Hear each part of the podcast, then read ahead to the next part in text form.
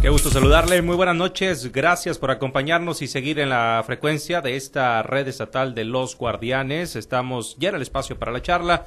Luego de la entrevista, saludo con el gusto de siempre a los compañeros y al auditorio en todas estas estaciones radiofónicas y también a quienes nos sintonizan vía internet. Yo soy Samuel Mariscal, estamos en vivo y en directo, particularmente un servidor desde Los Mochis y conmigo Manuel Hernández. Buenas noches, Manuel. Y así es, efectivamente, buenas noches a ti a la audiencia, Diana Bon, por supuesto, allá en la zona de Guasave, ya más adelante unos días más se reincorpora Carlos Orduño. Ya estamos listos, bienvenidos Sinaloa, México y el mundo, Diana.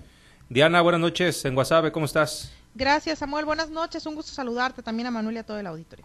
Y efectivamente, Carlos Orduño sigue eh, gozando su periodo vacacional, así que más adelante se estará reincorporando. Pero con el gusto siempre saludamos a la gente allá en la región del Ébora y también a nuestros amigos de Culiacán a través de la Bella en el 104.9. Compañeros, pues bueno, hoy finalmente se levantaron los plantones, los bloqueos de petróleos mexicanos en Topolobampo, en Guamúchil en el transcurso de la mañana y ya para mediodía porque ahí se puso un poquito más complicada la cosa, estaban más eh, renuentes a retirarse los productores, fue en el caso de Culiacán.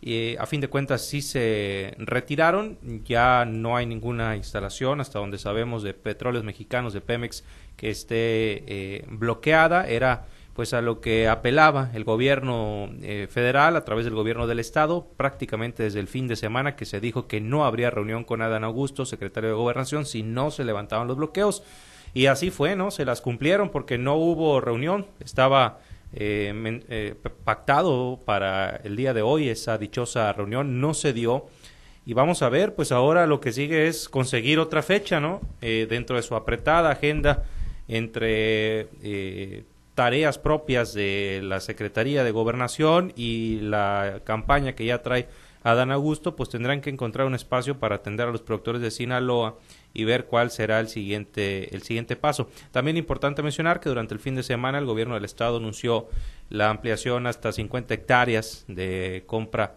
de, de, maíz, ¿no? Se había mencionado originalmente que iba a ser a productores de hasta 10, bueno, se amplió, se amplió hasta las 50.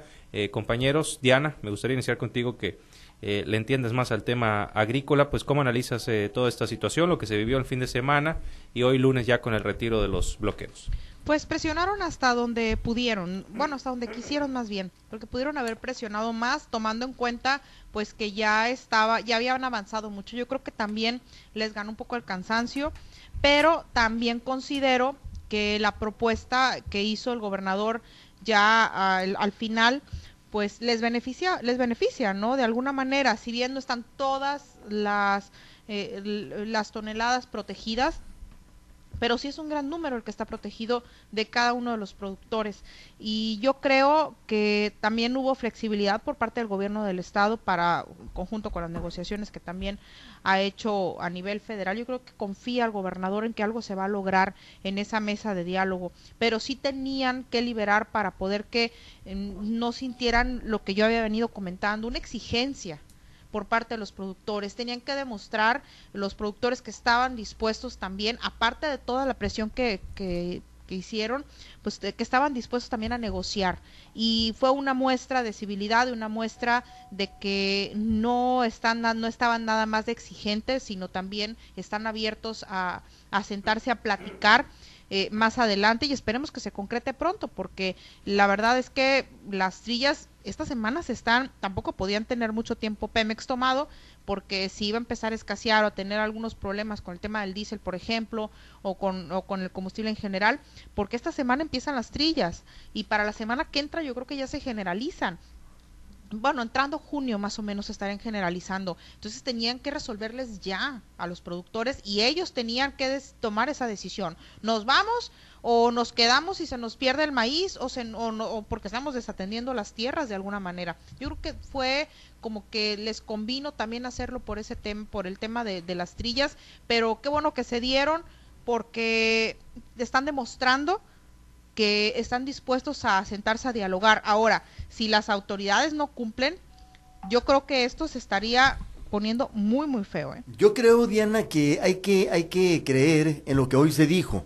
Esta mañana muy temprano el gobierno del estado, por eh, instrucciones del gobernador, eh, Rubén Rocha Moya se emitió ese decreto de compra de, de maíz eh, de hasta eh, 50 hectáreas, de a 50 hectáreas, es decir, se ampliaba enormemente, creo yo, la, la superficie de 10 a 50 hectáreas y ampliaba el universo de productores agrícolas que entran al esquema, es decir, eh, surtió efecto lo que hicieron, sí, sí surtió efecto, porque había una amenaza de tomar aeropuertos, sin embargo ahí el gobierno federal se armó y les mandó primero eh, barricadas de la Guardia Nacional. Creo que el gobernador Rubén Rochamoya eh, jugó bien sus eh, cartas, se estiró al máximo la disponibilidad de su gobierno y logró, pues, eh, me imagino que con recursos propios del gobierno del estado, ampliar hasta, hasta 50 eh, hectáreas la cantidad eh, de, de, productores eh, que tengan esta cantidad, esta superficie, la compra de, de, de maíz en 6.965 pesos. Y creo que fue una buena, una buena decisión, te repito, se amplía el número de hectáreas y creo que el universo se va más allá del 60-70%, tú conoces más que yo de esto, de los productores agrícolas que están en ese nivel, Diana. Sí, en el, el, caso de los de 50 hectáreas, ¿te refieres? Exactamente. Y ampliándolo, sí, y aparte, por ejemplo, mira, bueno, también el gobernador eh, les dio la opción, bueno, más bien abrió la ventana el día de hoy, en, precisamente en la, en la semanera, uh -huh. que están, están conscientes de que la, la, propuesta para apoyar a los productores hasta 10 hectáreas les van a sobrar, o sea, les va a sobrar recurso. Y lo que dijo fue que ese recurso lo van a usar para también al hasta 20, a ver hasta dónde alcanza, cuántas alcanza, a lo mejor no van a ser muchas, ¿no? Uh. Y ya el resto ya estarían poniendo a lo mejor una vaquita más, menos grande para los de 50. Y el candado de, de, las, de las toneladas está bien, porque se, la media en Sinaloa es de 10 toneladas por hectárea. Entonces, eh, yo creo que los en la mayoría de los de los municipios ese es el, esa es la media que están planteando 10, 11 toneladas, aunque hay que decirlo también, en muchos producen 14, 15 toneladas por hectárea y no son los menos. Pero pues esas esas van a quedar por fuera, no las pueden meter el mismo productor porque sí está ese candadito que ya decía el gobernador, pero yo creo que es un, un avance muy bueno, es similar a lo que se apoyaba en gobiernos anteriores. Uh -huh porque sí se les apoyaba hasta 50, los productores están preparados. Ahora para, hubo, hubo... Y, y, trae su organización interna también para eso. Ahora yo creo, Diana, y, y, tú, y te repito, tú de esto está más empapada que nosotros, es el momento de pensar, Diana, eh, en un tema que se ha manoseado mucho, pero al, al, cual no se ha llegado plenamente en el estado de Sinaloa, y se habla de la, del ordenamiento eh, agrícola y de la diversificación agrícola en el estado de Sinaloa. Nos vamos con el maíz por ser eh, pues, un grano de excelencia y por excelencia, pero no medimos o no vemos a, a futuro lo que se viene con la comercialización. Son millones de toneladas las que, se, las que levanta Sinaloa. ¿Seis mil, no, Diana? Uh -huh. eh, sí, entonces... Seis millones. Seis millones de toneladas.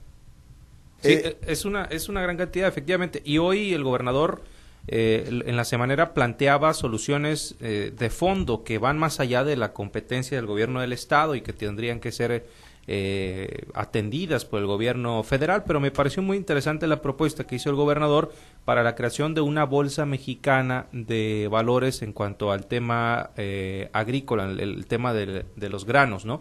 Porque hay que recordar que México hasta la fecha se basa para todo este tipo de, de temas en la bolsa de Chicago que eh, es grano amarillo. Es no además grano amarillo y en Sinaloa se produce más eh, blanco, ¿no? Entonces, ¿qué te, eh, yo creo que esa, esa situación es más que interesante. El gobierno federal no le ha querido entrar, pero la propuesta sale desde el gobernador de Sinaloa, siendo Sinaloa pues el estado productor por excelencia de maíz. A mí me parecería muy interesante que se analizara desde el gobierno federal esta situación para dejar de depender de, otro país, como lo es en este caso Estados Unidos, Diana. Ahora, yo creo que el problema aquí, compañeros, va a ser la logística que van a emplear, eh, la, estrategia que se va a emplear en el tema de la colocación de esas toneladas de maíz. ¿Y por qué lo digo? Porque, bueno, aunque el presidente, perdón, haya dicho eh, la semana pasada que, y que fue una de las noticias que le dio a los productores y que dijeron, no, pues es que no importa que vaya a ponerles un arancel extra o dobletear lo que les haya costado para el tema de la importación, porque no puede prohibir la importación, pero sí les puede poner un arancel extra al que importe maíz de Sudáfrica sobre todo. para que eh, dijeron no, no, importa que ya lo haya, es a destiempo porque ya están las bodegas llenas, ya hicieron sus compras. Ese es el problema que muchos muchos acopiadores ya tienen, los industriales ya tienen ese maíz en su poder. Entonces, de nada sirve pues que se vaya o a lo mejor va, no sirve al 100% que a estas alturas haya tomado la decisión, aunque el presidente de la República desde hace bastante tiempo que trae una guerra contra los transgénicos, eh, la realidad es que sí dejaron entrar en mucho tiempo. En, estos, en estas semanas, claro que ha entrado maíz blanco de Sudáfrica y ese es el problema. ¿Cómo le van a hacer para colocar el maíz que está aquí en Sinaloa si ya tienen en muchas bodegas eh, una reserva. Yo creo que ahí es donde va a estar el problema y ahí es donde tienen que implementar una estrategia al gobierno federal que, que ajustar de alguna forma, negociar, porque no creo que se pueda ajustar, pero sí negociar a los con los industriales. Yo creo que ahí es, va, va a estar eh, lo bueno ya en estos días que se reúnan con el gobierno federal, porque si no hay cabida para el maíz de Sinaloa eh, porque ya están llenos de, de, maíz importado, pues ahí sí los productores se van a dar de golpe. A ver, Diana, pero el primer paso se tenía que dar y es ese, que se, que se abrió en Sinaloa, el que se decretó del gobierno del estado para despresurizar un problema que ya estaba avanzando. Es cierto, a una semana de distancia agarraste casi, casi eh, agotado a los eh, productores, pero con ganas de seguir en la lucha. Y hay que ver, yo miraba una, una circunstancia muy, muy difícil al mediodía cuando Culiacán se oponía a levantar el plantón, mientras que Guamuchi y, los Mochis ya estaban tomando una decisión. Es decir, yo miraba ya eh, la división de la lucha. Sin embargo, analizando eh, el decreto y la respuesta del gobierno del Estado, creo que es una muy buena oferta. Respecto de cómo se va a acomodar la, cosecha, eh, Diana, de, del grano en Sinaloa, creo que eso no va a ser problema una estrategia se va a encontrar. Lo primero era despresurizar. Ahorita la colocación eh, y las alegatas con la industria ya vendrán después y ahí será el gobierno que deba tener y, poner eh, las, eh, las cartas sobre la mesa y dar los golpes que sean necesarios. Despresurizar el mercado, ¿hacia dónde va ese maíz que le van a comprar a los productores? Bueno, ahí el detalle es qué es lo que se tiene que buscar y lo van a encontrar. Por eso, ese es el problema. No todos los industriales están queriendo entrar a este esquema que trae el gobierno eh, federal, el gobierno estatal. Entonces, sí. Pero ya con la ayuda del gobierno federal, ya en ese nivel, en el nivel de industriales, en el nivel de los que manejan el mercado, en el nivel de los que descontrolan o controlan o, desestabilizan, ya entra el, el, gobierno federal, debe de entrarle. Sí, debe de entrar el gobierno federal, pero es muchísimo maíz. entiendo que van a despresurizar. En realidad no es tanto que los productores digan despresurizar, porque aunque se saque de circulación el maíz, esas toneladas que el gobierno estatal anunció, son muchísimas. el, el, maíz va a seguir valiendo independientemente de lo que se despresurice aquí, lo que marque la bolsa de Chicago. Lo bueno es que les van a pagar a un precio a lo mejor mayor que el que está allá, porque está ese apoyo gubernamental, porque el gobierno le está entrando. El problema es todas las toneladas que no están, que no están dentro de ese apoyo, cómo las van a eh, de qué manera van a colocarlas los productores, porque los los que hacen los que hacen negociaciones de antes de, de, establecer un cultivo son los pequeños productores. Ellos ya saben a qué bodega lo van a entregar, porque ellos les financian la eh, la, la, la, siembra. Entonces ellos ya saben, ya la, empresa les da el dinero. hay, unos detalles muy interesantes, Diana, que tú debes de saber perfectamente bien. Algunas organizaciones agrícolas, como el sector privado, ya tienen un mercado cautivo a nivel internacional. Entonces, si lo tienen cautivo, el problema es, la, es que yo a lo que me refiero es el almacenaje, Manuel. El acopio. ajá, exacto, a eso es a lo que yo me refiero. Cuando se venga la trilla completa, ¿dónde van a eh, depositar? ¿Cómo le van a hacer para el traslado de todas las toneladas? Sí, claro que, la, que muchos de los industriales tienen ya el maíz amarillo, el maíz importado de Sudáfrica. Ese es el problema. ¿Cómo le van a hacer para despresurizar eso los, los gobiernos? Claro que hay muchísimas bodegas, claro que muchos le van a querer entrar, pero económicamente, ¿cómo los van a ajustar? Ahí es donde yo creo que va a estar interesante tú, dices por parte del que, gobierno federal. Tú dices que antes de que el gobierno federal impusiera el arancel, ya estaban llenas las bodegas. Claro. Los industriales estaban cómodamente sentados esperando lo que estaba ocurriendo en Sinaloa. Claro. Bueno, y a mí lo que me preocupa es eh, parte de lo que decía Diana hace un momento, ¿no? Eh, es decir, por ahora se entra en una especie de impas o de tregua, ¿no? Eh, se levantan los plantones, los bloqueos, pero ¿qué va a pasar en caso de que les vuelvan a dar largas, en caso de que el, el secretario de Gobernación, el gobierno federal, no responda o no dé las respuestas claras que los productores esperan, porque en la mañana no podemos negar que se vivieron momentos de tensión, la Guardia Nacional tuvo que ir a resguardar aeropuertos eh, en Culiacán, en los Mochis, ante la amenaza de que los productores eh, iban a, bloquear o a tomar también estas instalaciones, compañeros. Entonces, ese panorama también, eh, bueno, pues es importante tenerlo en cuenta desde estos momentos, porque, pues sí, se pueden llegar a, a, radicalizar todavía más las acciones en caso de que el gobierno federal no dé respuesta satisfactoria a los, a los productores por lo menos el, por lo menos los productores están demostrando y yo siempre dije desde un principio dije más bien que estaba que eran una exigencia y que quién sabe si el gobierno pudiera cumplírselas. Están demostrando que sí era una exigencia pero que estaban dispuestos a negociar porque liberaron. Entonces yo creo que es una muestra de civilidad insisto. Eh, no creo, espero que no suba de tono lo que, lo que ya pasó y lo que está pasando y lo que podría pasar con el tema de los aeropuertos, por ejemplo, porque ellos ya no van a tomar Pemex y yo creo que no liberaron, también eso lo pienso, eh, ellos hubieran a lo mejor querido seguir con esto, pero, y lo dije hace un momento, a lo mejor tomaron la decisión de liberar porque no porque estuvieran al 100% convencidos con la respuesta del gobierno del estado, porque no estaban cumpliendo su demanda aunque sí. Pero había una disposición, Diana, había un avance en la respuesta. Pero yo creo, sí, Manuel, pero yo creo que también ellos tomaron la decisión de alguna manera de liberar porque necesitan irse a los trabajos del campo porque está empezando la trilla, porque esta semana empieza. y yo creo que también eso le está apostando el gobierno. Algunos de ellos argumentaron eso, me tocó escuchar algunas grabaciones, sin embargo yo insisto, en la voluntad del gobierno del estado por resolver un problema ah, al que no le entró el gobierno federal, Diana. Ah, claro, el gobierno del estado le está entrando y eso sí se reconoce. Yo no yo no digo, o sea, yo sí reconozco eso que está haciendo el gobierno estatal, pero también creo que los productores mm, se dieron no solamente porque les agradó el hecho de que el gobierno del estado haya cedido, en, en algunas con el tema de la, del hectareaje, sino que les convenía también a los productores ceder porque tenían que empezar los trabajos. Bueno, pues a fin de cuentas, eh, por cualquier razón, ya eh, están liberadas las instalaciones de Pemex y vamos a ver entonces cuál va a ser la nueva fecha para la dichosa reunión con Adán Augusto López Hernández, que repetimos, pues está bastante ocupado entre sus entre su cargo, que es un altísimo cargo, nada más y nada menos que el segundo en importancia a nivel político en el país y también con sus actividades de campaña, hay que, hay que decirlo. Ahí en el tema que tú tocas, a ver Diana, eh, en un momento dado en que venga Dan Augusto a Sinaloa, ¿crees que los productores lo van a recibir a gusto?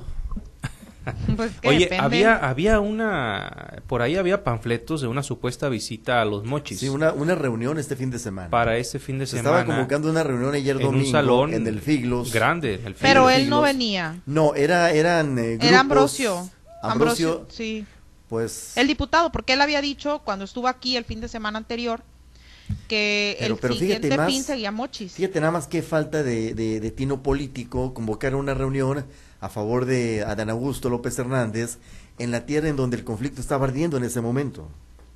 Sí. Pues habrá que ver qué tanta gente respondió, ¿no? Pues no hubo ruido, no se supo nada. No trascendió, ¿no? Porque de todas maneras, la realidad es que el fuerte de de Morena no eran los productores o la mayoría de los productores que estaban en la, en la manifestación. A ver, ¿cómo, dices? Políticamente, los productores que estaban en la manifestación, pues yo entiendo que sí es de mal gusto, ¿no? A ver, a ver, a ver, a ver, pero yo no le resto eh, fuerza política a los que estaban en la manifestación. No, yo ya estaba creciendo demasiado. Ahora, no, no, no, no. yo no estoy hablando de eso, yo no estoy, yo no estoy restándoles nada, estaban, A los alineados les fue mal. Pregúntenle a Serapio El Vichy Vargas Pregúntale a los que criticaron Merari, por ejemplo, Villegas, que en su momento estuvo desde el principio en contra de los productores maiceros de Sinaloa. Yo no estoy hablando de, los ¿eh? productores defendiendo a, Morena, ¿no? A ver, espérense un segundo. No tergiversen lo que estoy diciendo. Yo no estoy hablando de que no tengan fuerza los productores de Pemex, los productores que están tomando Pemex en Culiacán o en Guamuchil. En ningún momento dije eso. Lo que yo dije es que son diferentes fuerzas políticas. La fuerza del Movimiento de Regeneración Nacional, en el caso del tema agrícola, no son los que estaban ahí. Eso es una realidad. Pues Entonces, no le Las exigencias están haciendo a, ahorita, los ahorita, mira, ahorita son los domados. Entonces, el, evento pudo haber tenido muchísima gente. Ahorita son los domados, son los domados lo de lo de Morena. Ahorita no se meten para nada. Bueno, a ver, compañeros, en los minutitos que nos quedan. Pero aquí eh, destacar, y sí destacar, y yo lo voy a decir, destacar lo que se hizo esta mañana de, parte del gobierno del Estado. ¿eh? Pues ya lo hemos dicho muchas veces, Manuel. Claro que lo hizo muy bien el gobierno del Estado, que es morenista, por cierto, el gobierno del Estado. Pero con otro sentido y otro, otra óptica de la problemática. Pues es que está en Sinaloa. Y, y, y, y de dónde, y también el recurso, claro que es eh, tiene que ver con la confianza que él tiene con lo que ya gestionó a nivel federal. Él no va a ir en contra de lo que el gobierno federal pudiera dar o pudiera opinar sobre los productores. Lo que hizo el presidente del, el gobernador, perdón, es como un respaldo a lo que se está haciendo a, nivel, a lo del gobierno federal como para bajar los humos en el tema de Morena. El no haber escuchado una sola mención del problema agrícola de Sinaloa en la mañanera también me llama la atención. Sí, sí, sí, a mí también. No se, sí, no se, no se tocó, ¿verdad? Nunca. No, no, no, no. Loret es más importante que lo maicero de Sinaloa. Para el presidente, sí, por lo menos, por lo menos más ¿Quién molesto. Es quién? Por lo menos más ¿quién molesto. Es quién? La Vilchis es más importante también. Bueno, muchachos, a ver, eh, 8.2, cambiando de tema rapidito, nada más eh, para no dejar eh, eh pasar el tema el Día del Maestro y los, ah, el aumento. los festejos, eh, la conmemoración y acompañado de un 8.2% de incremento salarial anunciado por el presidente López Obrador en la mañanera. Me tocó ver reacciones eh, de todo tipo, eh, sindicatos, sobre todo el CENTE, que dijo, en su mayoría se dijeron satisfechos, y a mí en lo particular me tocó entrevistar a la representante del CITEM acá en el norte, el, sindicato independiente, el que nace, este, este, pues, como disidente del, del CENTE, si se puede llamar así, y eh, ellos se dijeron insatisfechos, por lo menos la representante acá del norte de Sinaloa, pero pues ahí está, eh, se ha dicho que es uno de los incrementos más eh, sustanciales de los últimos años para el magisterio. Compañeros, eh, Diana, no sé cómo lo, cómo lo veas y cómo viste los eventos en general allá en Guasave. Pues aquí estaba medio tenso al principio porque se decía que el CENTE, bueno, lo, lo hizo el CITEM, esta, este reclamo en, o esta acusación en todos los municipios, ¿no? Manuel, te tocó cubrirlo a ti en Mochis, acá en la región de Lébora también, y aquí en Guasave hizo lo mismo, donde acusaban que el CENTE eh, pues estaba buscando boicotear los eventos del Día del Maestro porque no estaban de acuerdo en que el CITEM estuviera reconocido por parte de las autoridades como un sindicato legalmente constituido e invitado a estos eventos. Porque este fue el primero, pues ya lo decía Danis hace algunos momentos, porque recibieron la toma de nota en junio, julio aproximadamente. Pero al principio, pues no fue el líder del CENTE al primer evento aquí, al segundo, al desayuno tampoco, y dijimos, bueno, pues entonces no van a venir, y no había tanta gente en el desayuno tampoco, a veces estaba abarrotado de maestros, y hoy no, ¿eh? Pero en el, tema de la entrega de medallas, ahí se acudió tanto el del CENTE 27 como el del 53. Aquí también, ¿eh? A, los eventos esos, a los formales, oficiales de entrega de medallas estuvieron las dirigencias. ¿Y a los otros no? Oficiales, eh, no, los otros no, los otros estuvieron en las ceremonias iniciales, las que organizó, por ejemplo, el Ayuntamiento de Ahome, ahí estuvo el CITEM, las que organizó el gobierno del Estado a través de la Secretaría de Educación Pública para reconocer trayectorias, ahí estuvo el 27 y la 53. Aquí también estuvo CITEM en el de la entrega de medallas, porque había una galardonada del CITEM. Creo que eran dos nada más en el estado del CITEM, según lo que me comentó aquí el, el coordinador de esta región. Uno aquí y otro en Culiacán, en la capital del estado, eran dos en todo Sinaloa. Y la verdad es que se vio muy bien el evento, tranquilos, eh, no, mm, hubo, fue muy moderado también el líder del CENTE, del CENTE 27, diciendo que pues no, que ellos estaban ocupados en trabajar y, y en gestionar, en ver por los trabajadores y, pues la verdad es que lo que se pensó no pasó, lo que sí, eh, la coordinadora sí estuvo entregando algunos eh, panfletos, bueno, unos volantes más bien, pero eran contra el gobierno federal por el tema de la ley educativa, por el servicio profesional docente, lo que siempre han reclamado, ¿no? Y también iban a entregar el día de hoy un pliego petitorio a nivel federal. El incremento, ¿cómo lo ves, Manuel? Algunos eh, maestros pedían hasta 15%. Es que está dividiendo, eh, mira, está dividiendo opiniones, inclusive Diana, no sé si te ha tocado ver a ti también Samuel y al auditorio, que luego de este incremento y en el, en el epílogo de una administración federal como esta, hasta la coordinadora está despertando, la coordinadora está eh, criticando el aumento salarial del 8.2%, inclusive eh, con manifestaciones en la Ciudad de México, es decir, una coordinadora que marcha al Zócalo eh, porque rechaza el aumento de salarial del 8.2% y exigen un 100% de incremento salarial, es decir, al doble de lo que perciben ahorita, pero es una coordinadora que tiene cuatro años, cinco años callada, eh, que tiene cinco años que no da muestras de vida por alguna razón, pero hay que entender la, la reacción negativa a este aumento salarial desde el contexto político, como lo entiendo con el CITEM el Sindicato Independiente de Trabajadores de la Educación eh, dice es bueno, es bueno el, el, aumento salarial, eh, lo, lo, asume como tal, pero hubo también opiniones eh, en contra de, ese incremento salarial de parte de algunas ramificaciones magisteriales del CITEM y te repito, hay que verlo ya desde el contexto político este aumento salarial, Diana. La coordinadora empieza a despertar de su letargo a ver quién le cree y a ver si el presidente que los ha traído consentidos en estos cinco años, eh, en este último tramo de gobierno y ante esas marchas a Zócalo, lo sigue consintiendo o aplica eh, lo de la ley es la ley. Sí, porque la coordinadora, la verdad es que en gobiernos anteriores, muy enérgico. No, ya hubieran tapado reforma, insurgentes y lo que tú quieras. Sí, sí, sí. A mí me ha tocado cubrir eventos de la coordinadora y sí, pues como que le echan ganas y siguen reclamando por los desaparecidos de Ayotzinapa, que es, eh, bueno, bastante eh, si lo quieren hacer, pues adelante, ¿no? Eh, pero no, no, lo, no lo están haciendo con la fuerza que lo hicieron en, eh, otras administraciones o en otros eh, años, ¿no? Eso sí, sí que ha quedado de manifiesto. No creo que estén callados como tal, como lo decía Manuel, porque a mí me ha tocado cubrir eventos de ellos y si levantan la voz por algún tema, pero, pero, no trasciende, sí, no trasciende. Exacto, ¿con qué fuerza? No tan radicales, pero sí no callados. la coordinadora no está muy arraigada, tiene, tiene aquí sus elementos, el profe Dominico, por ejemplo, es el, es el, el siempre visible en las manifestaciones, pero lamentablemente no tiene eh, una fuerza numérica que le permite establecer una presión que ellos quisieran. Está más enraizada en el, en el centro y, y parte de, del sureste mexicano, pero te repito, Diana, vamos a ver hasta dónde alcanza a sacar la cabeza la coordinadora después de cinco años de letargo. Bueno, pues estaremos pendientes. Compañeros, vamos a las conclusiones de, cualquiera de los dos temas. Diana, empezamos contigo.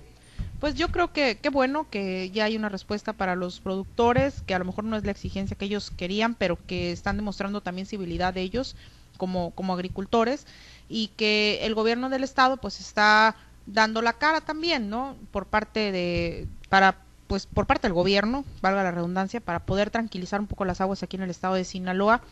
Eh, en el caso del incremento, pues los mismos maestros lo decían, que hace muchísimo tiempo no tenían un incremento tan, tan grande. Eh, lo dijo el líder del, del CENTE. En el caso del CITEM, sí tuvo una declaración diferente a la que se tuvo allá en, más al norte, allá en Ahome, eh, donde él dijo, bueno, no estamos tan a gusto, tan conformes, porque sí querían el 15%, pero igual está, es el 8.2% les pareció bien. Y yo creo que la mayoría de los, de los trabajadores lo están recibiendo bien, con, porque esos 16 mil pesos mensuales como mínimo pues no, no los veían, ¿no? Manuel. Sí, que fue la, la, el compromiso del eh, presidente el día de hoy, 16 mil pesos mensuales, que van a empezar a ganar 8.2% está por encima del eh, poco más del 7% de la inflación y fue un planteamiento del sindicato. De ahí, Diana, la pregunta que yo le hacía a Danisa como dirigente del CITEM, si acompañan al Sindicato Nacional de Trabajadores de la Educación, que no creo que sean todos los maestros de México, en el compromiso político que hoy hizo su dirigente ante el presidente. Qué difícil, ¿eh? Sí, sí, sí, es que fue lo que dijo aquí el líder del CITEM en esta región que estaba por arriba de la inflación, entonces pues, no, era no es el 15, pero pues está por arriba, era lo que lo mínimo que pedían. Bueno, eh, sí, efectivamente, ya veremos. Entonces, quedamos eh, pendientes de la confirmación de la fecha para la nueva reunión con Adán Augusto López Hernández. Enhorabuena porque ya este por lo menos se da una tregua y también me parece importante destacar que no hubo eh, como tal mayores afectaciones porque sí hubo tensión eh, y la gente así nos lo hacía ver por lo menos a mí no sé ustedes pero a mí me sí me estuvieron preguntando algunos compañeros o amigos conocidos familiares si e, era real que ya no había gasolina y que bueno ahí se empieza a hacer el teléfono descompuesto. No llegó a mayores eh, el bloqueo y creo que sirvió para que los productores metieran presión y dejarán ver también el músculo que tienen en el estado eh, de Sinaloa. Eh, ahora toca entrar en el terreno del diálogo y la negociación. Esperemos que salga satisfactorio lo más posible para ambas partes. Siempre es complicado, siempre alguna eh, sale más beneficiada que otra, pero ojalá que se encuentre un importante equilibrio. Y en el otro tema, pues enhorabuena a los, a los maestros por el incremento, que les sea de provecho y eh, muchas felicidades, reiterar la felicitación al cierre de este, de este su día, esperando que la hayan pasado muy pero muy bien en todos sus eh, festejos a los maestros y a los agricultores acá en el norte de Sinaloa, que es cuando se festeja, en el resto del estado se festeja el 24, ¿verdad Diana? De junio. En el resto del estado. Bueno, eh, a los del norte que celebran hoy, pues felicidades, por ahí se decía que no había mucho que festejar, estuvieron un poco contenidos los festejos por lo que se está viviendo actualmente, pero sí realizaron la misa y bueno, pues eh, enhorabuena y reconocerles todo el trabajo que desempeñan labrando la, tierra del Estado. Eh, muchas gracias compañeros, de esta manera cerramos eh, el espacio de los temas, del comentario, de la, de la charla y regresamos a los espacios locales. Buenas noches a todos.